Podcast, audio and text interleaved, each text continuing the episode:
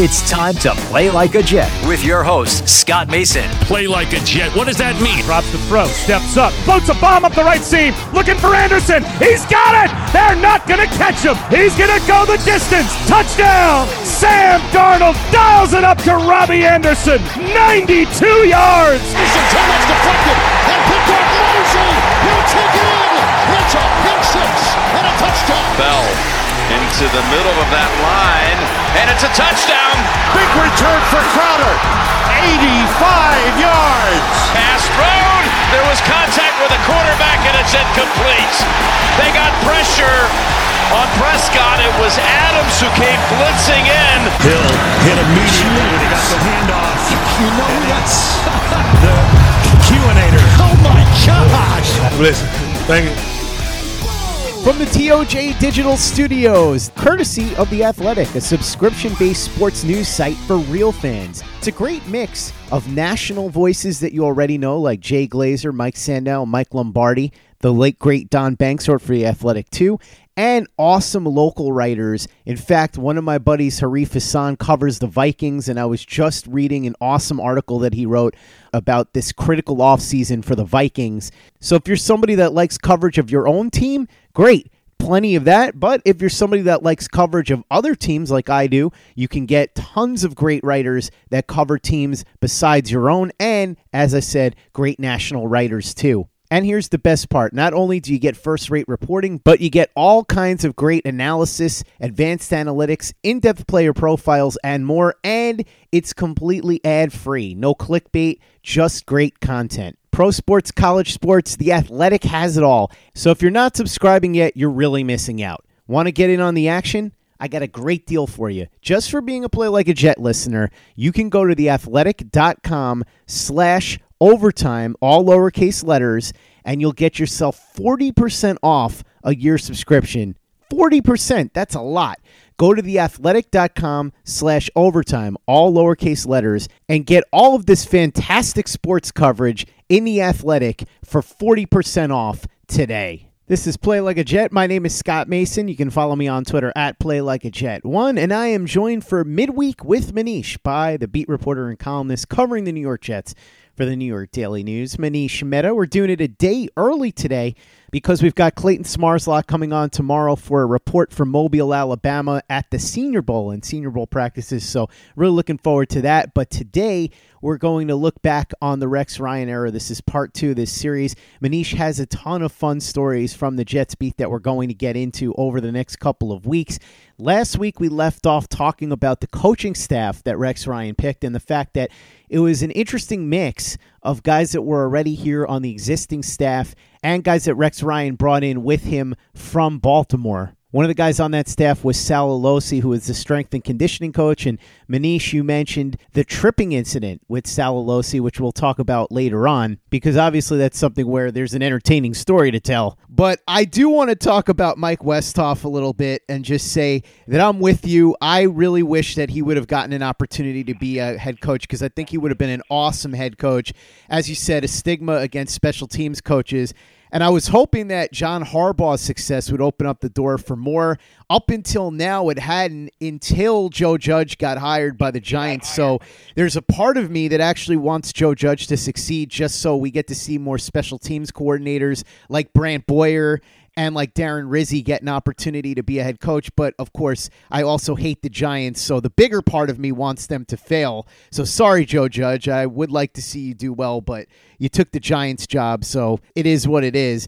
And then the other thing I wanted to talk about was Dennis Thurman because what a character this guy was. And there are a ton of stories about this in Collision Low Crossers. And we talked about this during our series on 2011 with the author of that book, Nicholas Dawidoff. And one of my favorite stories, Manish, is when the song Sounds of Silence by Simon and Garfunkel, one of the most famous songs of all time, was playing. And somehow there was a conversation that ensued where Nicholas Dawidoff talked about the song. And Dennis Thurman said he had never listened to the song. And he said, Come on, how could you have never listened to the song? And eventually he got Dennis Thurman to admit that he had heard of the song, but in the words of Dennis Thurman, he'd heard of it, but quote, I never actually went ahead and listened to it. So that's kind of what Dennis Thurman was about. And you also heard Jamal Westerman on the show tell a funny Dennis Thurman story a couple of weeks ago where Jamal would show up in 2009 when he was an undrafted free agent, still wearing his Rutgers stuff, trying to make the team. And Dennis Thurman cursed at him in a joking, playful way, saying, Don't you have anything other than Rutgers gear? We're getting tired of that. So he was certainly a character, one of those guys where if you talk to somebody that worked with him or was one of his players, you could get hours and hours worth of stories. But now I want to talk a little bit about the players, Manish, because Rex made it clear that he was going to remake the Jets in his image and he did that first with the coaching staff, and then he went out and made two major impact moves right off the bat in free agency. In fact, the folklore is that he was waiting on Bart Scott's steps as soon as midnight struck when free agency started. But he went out and he got his inside linebacker, Bart Scott, who had been one of his key guys in Baltimore. And then, of course, Jim Leonhard, the safety, who has now done a really great job in Wisconsin, and he's another one that Rex wanted because he had been one of his key guys on the defense in Baltimore. So right off the bat, Rex striking in free agency, bringing in two impact players and two guys that he knew he could trust. Yeah, Bart was uh, the guy that he really targeted, the guy that he wanted, because you know he knew Bart's leadership traits. Uh, he knew uh, that he was an emerging player, a guy who had really improved uh, under Rex uh, with the Ravens. You know, he wasn't a particularly highly touted player. He was undrafted for a reason. This isn't a guy who's, who stood out in college, but he got better. He improved every year. Actually, made the Pro Bowl in uh, I don't I think it was 2006 uh, with the Ravens. Uh, you know, ascending young player, not, you know, guy in his prime. I don't know if he was young, but uh, you know, he was in his prime, and a guy that Rex believed could could really be the engine uh, of their defense uh, in terms of leadership, and and he was right. Uh, Bart was great uh, those first couple years.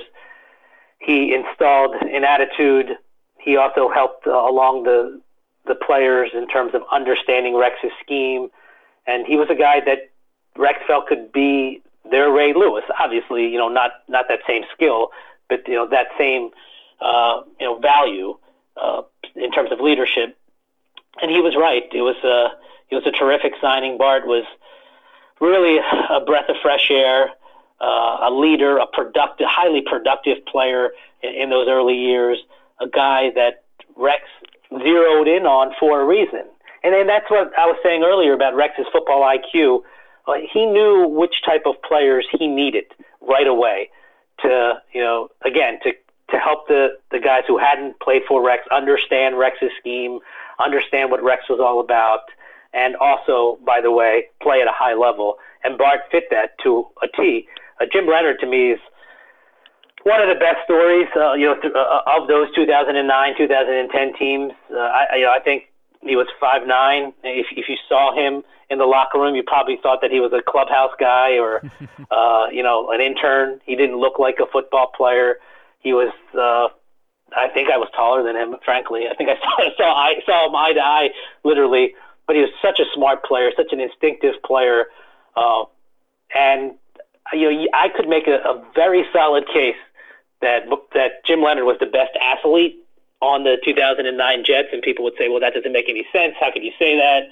You know, they got you know they got these freak athletes in there. How could a guy who's like five nine, one eighty five, or whatever he was, be the best athlete? But this guy was a great basketball player. I think he ran track. He was an incredible pitcher uh, in high school. He could have played. He could have played uh, baseball. I think. I think it was track, uh, maybe basketball. He played like four sports and was like incredible in high school and could have played uh, at the college level in, in any of those sports. Uh, you know, maybe like a D three for basketball because he wasn't tall enough, but just an incredible athlete, a smart, a smart, instinctive, underrated player um, that Rex again was smart enough to recognize would be so helpful to their team. And you know, I think back to you know, all those you know, pivotal moments in those first few years, and I remember in 2010, and we can get into details when we talk about 2010, but uh, I remember a primetime game in which the Jets lost in Foxborough 45 to three, and a couple days earlier, Jim Leonhard got hurt in practice, and it kind of threw their whole defensive scheme out of whack, and uh, they didn't have enough time to adjust properly and to this day, I, I don't know if the Jets would have won that game if Leonhard never got hurt. Uh, I believe it was on a Thursday or a Friday in practice. If Leonhard was in that game, I don't know if they would have won the game, but I can assure you that they wouldn't have gotten blown out in the fashion that they did. Uh, because they just didn't have enough time to prepare without someone who was so invaluable. And then you saw about a month or so later the Jets go into Foxborough and beat the Patriots in the playoffs and, and avenge that loss. But uh, but just a just a a really valuable piece to this puzzle, and uh, Rex identifying both Bart and Jim Leonhard uh, was was crucial, you know, to, to set to getting things off on the right foot. Other key moves the Jets make a deal with the Philadelphia Eagles, sending a 2009 fifth round pick and a 2010 conditional draft pick for former Pro Bowler Lito Sheppard. So Rex gets a corner to help out with Darrelle Revis. And then also a sad moment for Jets fans as Laveranues Coles and the Jets could not come to terms on reworking his contract, so they end up releasing him.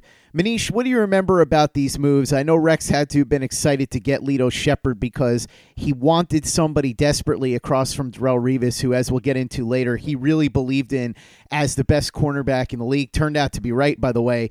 And then Laveranues Coles ends up leaving, and a lot of Jets fans were sad about that because he was one of the most popular players of the last 20, 30 years or so. Just a guy that was always producing, always laying his body out on the line. And so for him to be gone was a moment that was sort of bittersweet. I know that everybody realized he wasn't at his best anymore, but still had been a productive player with Brett Favre the year before. So what do you remember about the Jets getting Lito Sheppard and saying goodbye to Laveranues Coles? Yeah, Coles was still a productive player statistically uh, for Mangini in 2018, but look, he only played uh, one more season before before retiring. He was on the wrong side of 30 so I, I do understand, you know, the, the affinity for the fan, that the fan base had for him. Of course, uh, you know, being with the Jets two different times, but uh, he was at the tail end of his career. Even though statistically, you know, he wasn't horrible uh, in that in that 2008 season. Uh, Lito Sheppard was important. Uh, the, the thing about Rex that uh, I learned quickly was that he he viewed defense uh, differently than a lot of people view defense because you know, most teams will say, and you even hear Joe Douglas say this, say this now. You know, you build in the trenches and you build, uh, you know, inside out. So you build from the line to that second level linebackers and then to your secondary. Rex always felt the opposite. You know, for better or for worse, he always felt that you should build from the outside in. Uh, in that you need to have strong cornerbacks. And there's a, you know, there's a story that Ozzie Newsome, you know, would, would joke uh, to people about, and, he, and Ozzie said this to me at one point as well, which was, you know, Rex would, yeah, no matter Rex goes where Rex goes ultimately, because you know Ozzie always felt that Rex would be a head coach at some point. Uh, Ozzie said that he would have a sign saying, you know, we'll work for cornerbacks. Uh, we'll do anything for cornerbacks. You know, cornerbacks wanted because Rex could never have enough cornerbacks. He felt that that was the key to his system if you have strong uh, players on the back end, that will would open up creative things for Rex uh, in terms of doing things schematically. And and you know we obviously saw that because he ended up having the, the best cornerback in football at that time in, in Darrelle Revis. But just generally speaking, Rex always felt that philosophically you build from the outside in, and and that's why you know he was so successful having Revis and Lito you know, Lito did a nice job in 2009. Uh, obviously, they these guys took it to a different level when they brought in Antonio Cromartie, and the Cromartie Revis tandem was was was so good. You know, you rarely see that because you rarely see a cornerback like Revis, and then to pair him with another Pro Bowl type player like uh, Antonio Cromartie is rare because teams don't like cornerbacks like that to shake free. So to have two of those types of players uh, in Rex's system was it was like heaven for him, and he could do so many different things uh, in other areas of the field, and that's you know what made that 2010 team, the 2010 team, better. You know, I think much better, frankly, than the 2009 team because he had those two corners to work with. But uh, but yeah, Lito was important for that first season, and uh, even though you know the fan base you know, hated to see Coles go, uh, ultimately, I think uh, you know the, they they replaced him uh, pretty well uh, early in that 2019 season when they made a trade for Braylon Edwards. Manish, the big question after all this was done was what were the Jets going to do at quarterback because Brett Favre had been here in 2008, but nobody knew if he was going to come back. And the way things ended, there were a lot of Jets fans that were very bitter, very angry, and didn't necessarily want Brett Favre back. But it's my understanding that Rex Ryan was not one of those people. He did want Brett Favre back and tried to talk him into staying, right? Yeah, he mentioned that actually when he was introduced that he you know he wanted he, he wanted him back. I, I don't you know I just I don't think that was practical. Uh, you know if you're Rex or if you're anybody in Rex's position, frankly, and you're coming into a new a new job, you've got Brett Favre as a possible option. It's hard to turn him down because remember at that time the Jets did not have the number five pick; they had the 17th pick in the draft. You didn't know uh, what was viable uh, in the draft at that position. No, they subsequently got really aggressive with Mike T and Eric Mangini making that deal to jump from 17 to five. But uh, at the time of the hiring, uh, you know, I think the the easy option would have been to you know have Brett Brett Favre have the surgery and and bring him back. Uh, I think it was it was pretty evident uh, that Brett Favre was not done because of all the success he had in that season with the with the Vikings. But uh, you know, I, I would have been interested to see what this team could have done in 29, 2009 with a healthy Brett Favre, even though Favre was 39 or 40 years old. Um, you know, you can't get that much farther than where Mark Sanchez went with the team. But I'm wondering if you know if Favre were the quarterback, would have they would have they, they made it to the Super Bowl? Could they have won the Super Bowl? Uh, you know, ultimately they, they they had to turn the page at some point because of uh, Favre's age. But uh, but the Jets, you know, went with Sanchez. They thought he was going to be their answer uh, after making that aggressive move up. And you know, we can talk about the details about the pre-draft process and all that. But uh, I think you know anybody in Rex's spot would love to have the known over the unknown at the quarterback position. And uh, you know, that's one of the, the things about Rex that I wish things would have been different for him. Uh, I wish that he would have had a you know a quality veteran quarterback during his time as opposed to Mark Sanchez, who had promise, you know, coming into the league, but ultimately, you know, didn't live up to all, all you know all the hype, and Geno Smith, who obviously didn't live up to the hype either. And I always wonder if if Rex had a veteran quarterback, uh, you know, what could he have done? Uh, could he have gone to the Super Bowl? Could they have been a sustainable uh, playoff team for three, four, five, six years?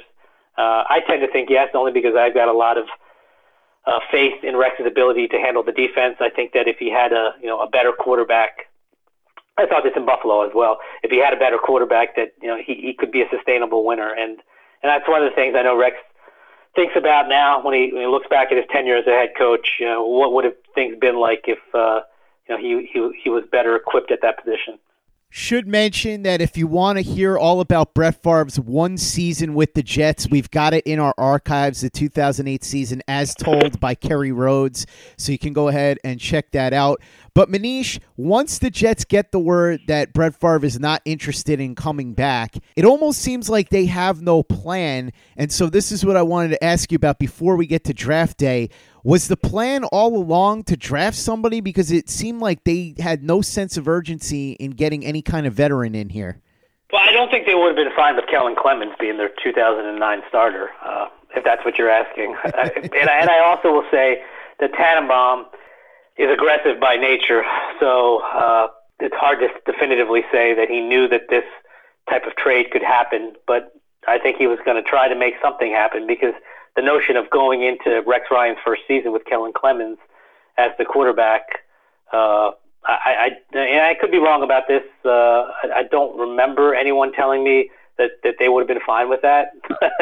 you know, may, maybe they would have, but like if memory serves, I, I, don't, I don't remember exactly what uh, you know what they planned to do, other than to try to make some kind of move in the draft. Uh, again, I, you know, they had to make an ultra aggressive move to even be in position to get Sanchez. Uh, if they didn't get Sanchez, and if they couldn't make a trade, and they were they were stuck, you know, for lack of a better word, at 17, what would they have done? That's a good question.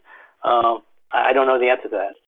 Manish, we'll get to the actual trade in a bit, but first, let's talk about the pre draft process. So Mark Sanchez was considered a guy that could go in the first round. There were some questions about him because he hadn't played that many games at USC. Josh Freeman from Kansas State was another guy that was thought to be in play at number 17 as the draft process unfolded. Big arm, somebody that people thought could be a really good quarterback. Everybody knew that Matthew Stafford was going to go number 1 overall to the Detroit Lions, which ended up happening. But then as the pre draft process unfolded, Mark Sanchez started to rise up the board. And the story has now become stuff of legends the meeting between Mark Sanchez, Rex Ryan, and Mike Tannenbaum. And it seems to me that the story Rex Ryan tells in his book, and that has been told in other places as well, about them going out to dinner and Sanchez just wowing them with his personality, and the whole joke about him getting onto the Harley and them looking at him like, oh my God, this kid rides a Harley. He's some sort of daredevil. And then him just saying, ah, just kidding, guys. And they all laughed it almost feels like Rex sees a little bit of himself in Mark Sanchez as this pre-draft process unfolds, doesn't it? Well, yeah, I think they were much different personality-wise, uh, but those guys are both charismatic in, in, in their own way. Uh, uh, Rex's charisma is well documented. Uh, Sanchez has, you know, he he Mark is a very likable person. You know, I, I always felt him to be a very solid guy who is engaging and you know, look, he's a, he's a he's a different guy in so many respects uh, now that he's you know uh, over 30, I think. I don't even remember how old he is now, but uh, as opposed to right out of college. Uh, but he, you know, he's a very engaging kid. He you know he comes from a really good family, and uh, I think that the confidence that Sanchez uh, exuded at that time was very appealing to Rex. Uh, you know, you mentioned that Harley story. It's a great story. I think it's funny. Uh, I've always thought it was funny, and hearing hearing Rex retell the story and hearing Mark retell the story. Uh, yeah, it, you know, that being said, that that's not the reason that they wanted him. They they wanted him because they they thought that he had a future as a quarterback, a real future as a quarterback. Uh, you know, it's interesting because Pete Carroll thought that Sanchez probably should have stayed in college uh, one more year. Uh, you know, in, in retrospect, perhaps you know that was the, sound advice, but uh, you know, it's hard to argue with team success at least in that first year. But Sanchez was, you know, he's a really good player in college. Statistically, he was a really good player. It just that you know those USC teams had such great talent, and Mark was thrown to a lot of open receivers from what I remember. And I don't, I didn't dissect every play of his 2008 season, but uh, I just remember, you know, thinking, oh, these guys that he's throwing to are open by three, four, five yards. Uh, not to say that anybody can make those throws, but you know, those weren't necessarily tight window throws.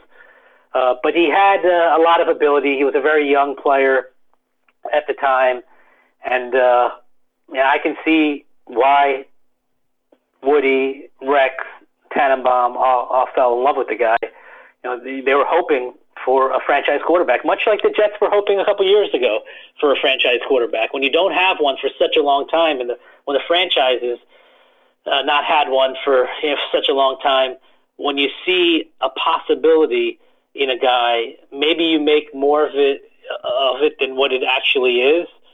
Uh, or, you know, or, or maybe they saw it, Sanchez in the exact right light. Maybe Sanchez could, uh, you know, have been a star player uh, if circumstances were different.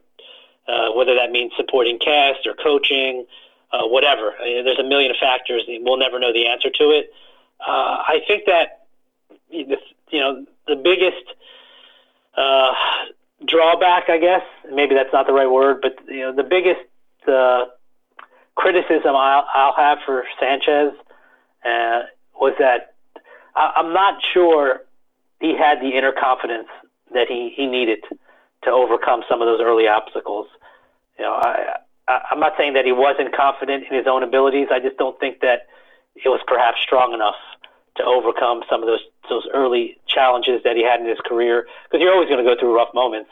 And when you're in that type of environment New York it's such a crucible uh, everyone's looking at you. You know he was the golden boy from the jump and everything was dissected you know where he was going. I remember a story one day I don't remember if it was his rookie season or second season but there was a story that he was out uh, with somebody at a Broadway play, and then I got a call from my editor asking if I could find out what play it was so they could send a photographer out there. It was so ridiculous and over the top. and I just thought to myself, this is absurd from my perspective. I can't imagine what it is living that, you know, as a as a young player, a rookie player, second year player. Uh, there was just so much on his shoulders. There was so much pressure on him and thankfully for him, he had a, such a great supporting cast on the field that first year and that second year, but specifically that first year where he didn't have to carry the load. But look, he was a New York Jets quarterback. He was a good-looking guy, a young guy, and there was so much attention on him.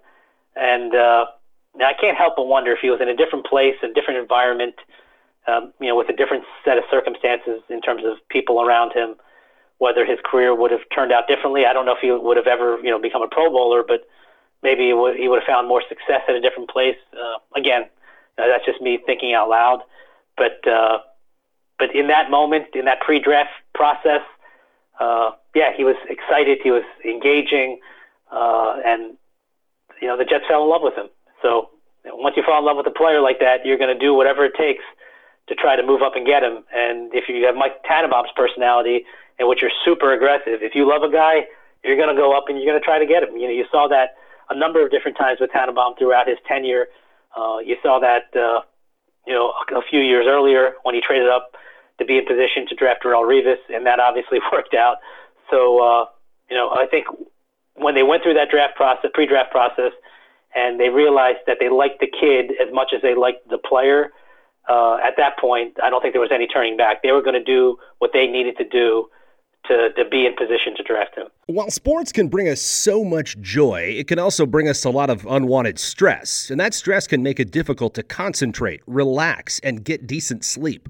Sunday Scaries was launched in 2017 by two best friends and business partners, Bo Schmidt and Mike Sill. They operated a full service bar with 50 employees and were always exhausted. They tried all kinds of products, but they didn't work. Then they started experimenting with CBD. They loved the effects and regained control of their days and nights, but they wanted better CBD products. So, what they did for themselves was specially formulate CBD gummies with vitamins D3 and B12 that were super consumable, easy to take on the go, and effective. Long story short, their specially formulated CBD products and vitamins helped relieve the overwhelming angst they felt on a daily basis. So in July 2017, they named the company Sunday Scaries and began sharing their products with friends and launched their online store at sundayscaries.com. With tens of thousands of customers, monthly subscribers, and a 100% money back guarantee, Sunday Scaries has always been on a mission to transform a worrisome nation into a chill one. And right now, we have a bonus for you. Get 25% off all products at sundayscaries.com when you use the code OVERTIME. Again, 25% off all products at sundayscaries.com when you use the code OVERTIME. Hey guys, Greg Peterson here with the Baseball Betting Podcast. As we know, the MLB season is back in our lives. It's going to be a 60 game sprint unlike anything that we've ever seen before. And I'm going to be giving you picks every single day, seven days a week with Major League Baseball. We're also going to be keeping up with the KBO as well. If you like baseball and you like being able to make some money, subscribe to the Baseball Betting Podcast with Greg Peterson on Apple Podcasts, Google Play, Spotify, Stitcher, TuneIn, or wherever you get your podcasts. Hey guys, this is Greg Peterson, host of the podcast Hoopin' with Hoops. Despite the fact that college basketball is in the off season, it's never too early to get a jump start on taking a look at these teams because there is now 357 of them for the upcoming 2020-2021 college basketball season. I'm going to give you guys a deep dive on every last one of them, keep up with all the transfers in college basketball, and so much more. You are able to subscribe to Hoopin' with Hoops on Apple Podcasts, Google Play, Spotify, Stitcher, TuneIn, or wherever you get your podcasts. Play like a Jet. Play like a Jet. Before we get to the actual trade that landed Mark Sanchez on the Jets, and boy, was there an interesting story about this. Let's talk about the rise of Sanchez up the board, and as you said, the Jets falling in love with him. At what point do you think the Jets realized that being at number 17 just wasn't going to get it done? Because I remember in the lead up, everybody starting to think that Sanchez might actually go in the top five. Did the Jets come to the realization that they were going to have to pull something off? And did they start putting the wheels in motion in their minds of, okay, what can we do to go up higher, go up to the top five, and find a way to get this guy? Is that what they had decided that they wanted to try to do? Well, they knew that Sanchez was not going to drop to 17. And, and obviously, if you looked at the teams in the top five, top seven or so, uh, there's an obvious relationship between Mike Tannenbaum and Eric Mangini. You know, as we said earlier, look, these guys are, are legitimately friends, and so there's an obvious trading partner there. Uh, look, I don't believe that there were substan- you know, serious talks months in advance. This wasn't uh, a Jets Colts situation with uh, with uh, them moving up a couple years ago to be in position to draft a quarterback uh, that ultimately became Sam Darnold. It wasn't like that. I just think that you know things get heated a lot closer to the draft, uh, and they certainly got heated a lot closer to the draft back then.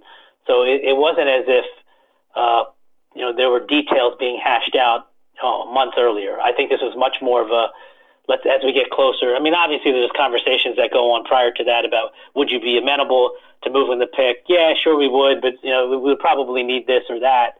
But those are loose conversations and conversations that teams have frequently.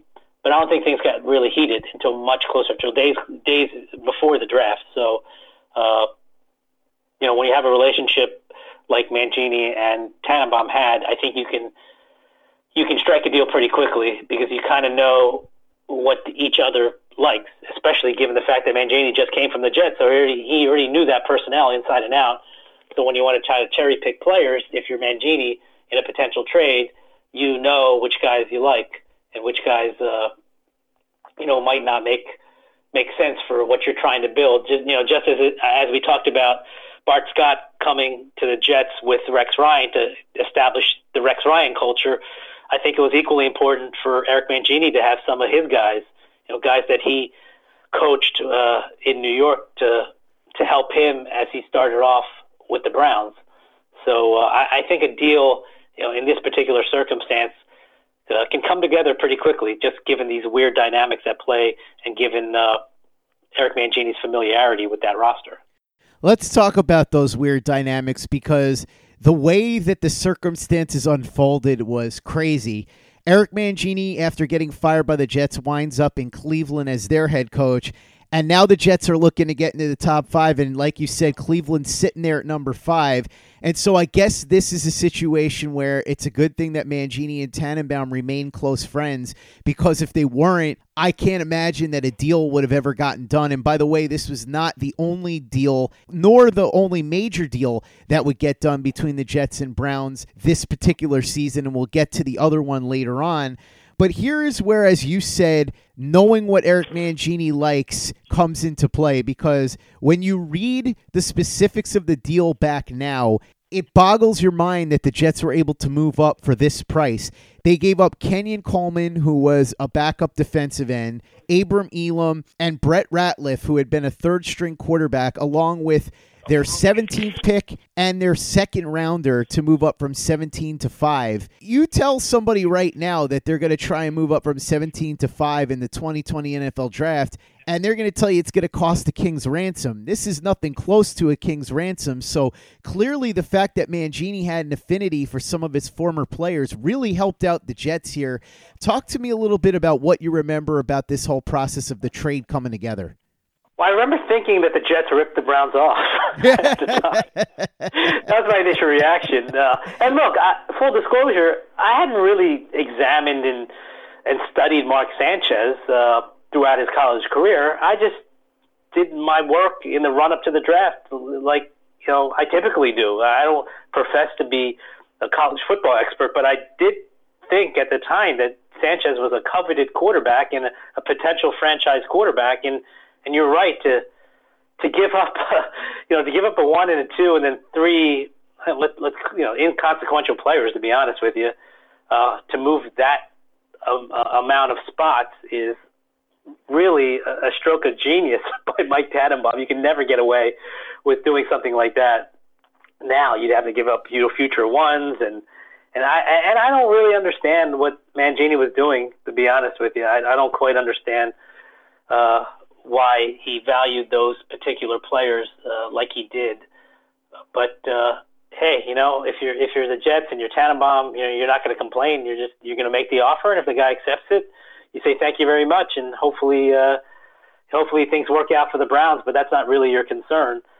Uh, I, I just thought it was a terrific deal uh, on paper at the time, and you know, I, I don't remember what those draft picks turned into. Uh, for Cleveland. But uh, you know, Sanchez didn't turn out to be a star player, but he did win four road playoff games, or was a part of four teams that won four road playoff games and had you know his fair share of of good moments early in his career. So uh, you know maybe it wasn't uh, you know as lopsided as I initially believed and what most people initially believed, but uh, you know in that moment you got to give Tannenbaum so much credit for being able to give his new head coach uh, a potential franchise quarterback without giving up a king's ransom. It's funny you should mention that you're not sure what those draft picks turned into, Manish, because I can tell you right now the Browns traded down a second time. Tampa jumped up to grab Josh Freeman, who we mentioned before, the quarterback from Kansas State. And so at number 21, they grabbed Alex Mack, who turned out to be a Pro Bowl center. So pretty good pick there. And then with the other pick that they got from the Jets, number 50 overall, they got Mohamed Massaquoi, the wide receiver from Georgia. He didn't do that much. So the second rounder didn't really pan out, but that first rounder, Alex Mack, was a really good one. And Eric Mangini once again showing his eye for talent. By the way, that wasn't the only move that the Jets were going to make on draft day. It wasn't quite as splashy, but to open up the second day of the draft, which began with the third round, Mike Tannenbaum dealt the Jets' third, fourth, and seventh rounders to the Lions for their third round pick, which was the first one in the third round. And they grabbed Shonn Greene, the running back out of Iowa. Shonn Greene had his moments. We all remember that big play against the New England Patriots in the 2011 AFC Championship game. But I suppose the thinking at the time was that Thomas Jones was getting older, his contract was pretty expensive, and they were going to have to deal with that. So this was sort of a proactive move to grab Thomas Jones' successor, right? Yes, absolutely. They thought he'd be a bruiser. They, they thought he'd be uh, a guy who would ultimately take over as the lead back. Uh, that didn't happen, and and Thomas Jones, uh, he, the, he wouldn't go away. He was he's such a good player at, at a at a later stage of his career. He was obviously a pedigree player. I, I believe he was a top five pick by the Cardinals back in the day, and he's kind of one of those late bloomers where you know he became so effective for them, and they had that nice one-two punch. But but uh, Shonn Greene didn't really, you know, he never really lived up to what uh, what the Jets thought he would be. He did have a couple 1,000 yard seasons, uh, you know, later a few years down the road, but you know, never really, never really that bell cow that they envisioned. Uh, and his career really petered out pretty quickly. Uh, you know, after the after his rookie contract, he ended up going to Tennessee for a couple of years, and and then retired before he was 30, I believe. And uh, I don't know if he played in any other leagues, but uh, but yeah, that was their thinking. You know, to get that bruiser, it was a really interesting draft in that they only had three picks. That's so unusual. Mm-hmm. It was uh, an interesting philosophy at the time in, in the organization because there is a quality versus quantity discrepancy or disagreement uh, in philosophy. Uh, for example, you know, Terry Bradway, you know, former GM, then had been a, trusted advisor and scout for uh, Mike Tannenbaum. After Tannenbaum took over as the GM, uh, Bradway always believed in the quantity over quality approach, which is what the, the Patriots do, for example. Bill Belichick loves to take as many stabs, uh, you know, at the draft as possible and take as many swings at the plate as you can. And if you have more swings, you have more opportunities to land uh, the right players. Whereas uh, Tannenbaum had, you know, as I've said a bunch already, he had more of an aggressive approach, which is let's go with quality over quantity. I'd rather uh, have two or three players who I really believe in instead of you know seven or eight guys that I take shots on that I'm lukewarm about. And so when you looked at that 2009 draft, you had Sanchez and Shonn Greene in rounds one and three, and and then you had a day three pick, or I, don't, I can't remember if it was a two or three day draft back then, but you had a six round pick in Matt Slauson, who they really didn't even know they were going to pick. They kind of just popped in the tape, and it was between Slauson and another guy, and they they ended up going with Slauson, and that was kind of a stab in the dark. So those are your three picks: a quarterback, a running back, and uh, an in- interior offensive lineman. No defensive players in in the Rex's first draft, and only three players, and that's not sustainable. Uh, and unless these three guys all become Pro Bowlers, you know, you, you can't go through uh, a season having only three players in your draft because you build through the draft. So you want to get your foundation players through the draft. And while I applaud Mike Tannenbaum's, you know, zeal and aggressiveness and and go for it type of mentality. Uh, three three players in one draft is you know, that's uh, again, I don't necessarily subscribe to that being a sound strategy. Matt Slauson, strangely enough, ended up becoming one of the best offensive linemen that the Jets drafted over the last 10 years. And not to throw any shade on Matt Slauson, who is a perfectly acceptable offensive lineman, but that should tell you a lot about why the Jets are where they are right now because that is the level of investment that they've been making in the offensive line. Slauson in the sixth round, who turned out to be a serviceable starter. But I think, as you said, when you look back at this draft, the tale here is all the deals that Tannenbaum made and all the aggressive, bold moves. He traded a pick for Lito Sheppard. He traded all those picks to go up and get Mark Sanchez. He traded all the picks to go up and get Shonn Greene. He was putting all his eggs in one basket and Manish, I guess, as we're going to find out later on, and as you already know if you followed the Jets at the time, this was very much a riverboat gambler strategy by Tannenbaum. And while it looked good early on, ultimately it ended up blowing up in his face a bit. It did. Uh, again, I don't think that's a sustainable approach uh, in the short term. It can work. It's possible, but uh, it, it's not something that can can uh, propel you for you know an extended amount of time. And even when we discussed the following season's draft, there was only four players in that draft. So you're talking about only seven players drafted in Rex Ryan's first two seasons. Uh, you know, you need a you need more picks. Uh, you need a, a better foundation if you want to be good and play at a very high level as a team for a very long time. And the idea of having only seven draft picks in in the first two years. Uh, you know that that leaves little margin for error. And when you look at the players that the Jets got in those first two years, those first seven players, how many of them were foundation players? Uh, one, maybe two.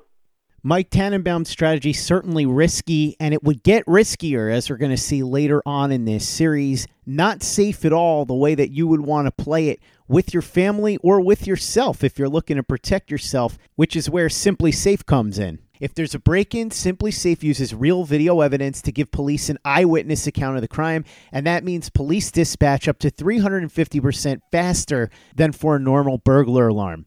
Outdoor cameras and doorbells alert you when anyone's approaching your home. Entry motion and glass break sensors guard the inside. And SimpliSafe protects your home from fires, water damage, and carbon monoxide poisoning with 24 hour a day, 7 day a week monitoring by live security professionals. Protect your home with SimpliSafe. Go to simplisafe.com slash overtime today and get free shipping on your order plus a 60-day money-back guarantee. That's simplisafe.com slash overtime to save on home security today. simplisafe.com slash overtime. Manish, thanks for coming on for part two of this series looking back at the Rex Ryan era, all the great stories from that time period, and we've got so many more to tell, including – tons that Manish has never told before. So, some real exclusives you're going to hear on the podcast over the next couple of weeks. In the meantime, make sure that you check out our recent podcasts, including Jamaal Westerman talking about the experience firsthand of going through all the off-season workouts and drills and combines and everything that leads up to these players going to the NFL. You can hear about his journey that started with an injury at the end of his season at Rutgers and a surgery that he needed to have all the way up through getting to the Jets as an undrafted free agent. A unique opportunity to hear a firsthand story like that, so don't miss it if you haven't checked it out yet. Answered some really cool mailbag questions over the weekend with the very big deal Chris Nimbley including whether or not the Jets should consider using the transition tag on Robbie Anderson, what they should do about Jamal Adams, and some fun non football questions too, including a little bit about pizza and television shows. What constitutes real pizza, and what are some of our favorite shows that we're watching right now? So if you missed those or even part one of the Sam Darnold project with Michael Nania, which we released yesterday. We're going through all 26 starts of Sam Darnold's career. Michael watched every single play, came up with a grade for each game. He's got his criteria. And then we go through each game, hit the highs and lows, and explain the grading system and what was different in each game that led to that particular grade. It's a really fun project. We covered the first three games of Sam Darnold's career yesterday. We're going to do more next week. And then tomorrow, of course, don't miss Clayton Smarslock's report from Mobile, Alabama and the Senior Bowl because we are going to have some exclusive content there talking about some of the big prospects that you should be keeping your eye on for the New York Jets in April because, as we know, this draft is going to play a huge part in where this team goes over the next couple of years. If you haven't had a chance to give us a five star review on iTunes, please go ahead and do that. If you're a fan of the show and you're looking for an easy way to help out, that's the perfect way to do it. It doesn't take you much time, it doesn't cost you any money, but it does a lot for us. So if you could do that for us, we'd really appreciate it. Make sure you're reading Manish in the New York Daily News. He'll be back next week for part three of our series looking back at the Rex Ryan era with some never before told stories. And for the latest and greatest in New York Jets podcasts, you know where to go. It's Turn on the Jets Digital and turnonthejets.com.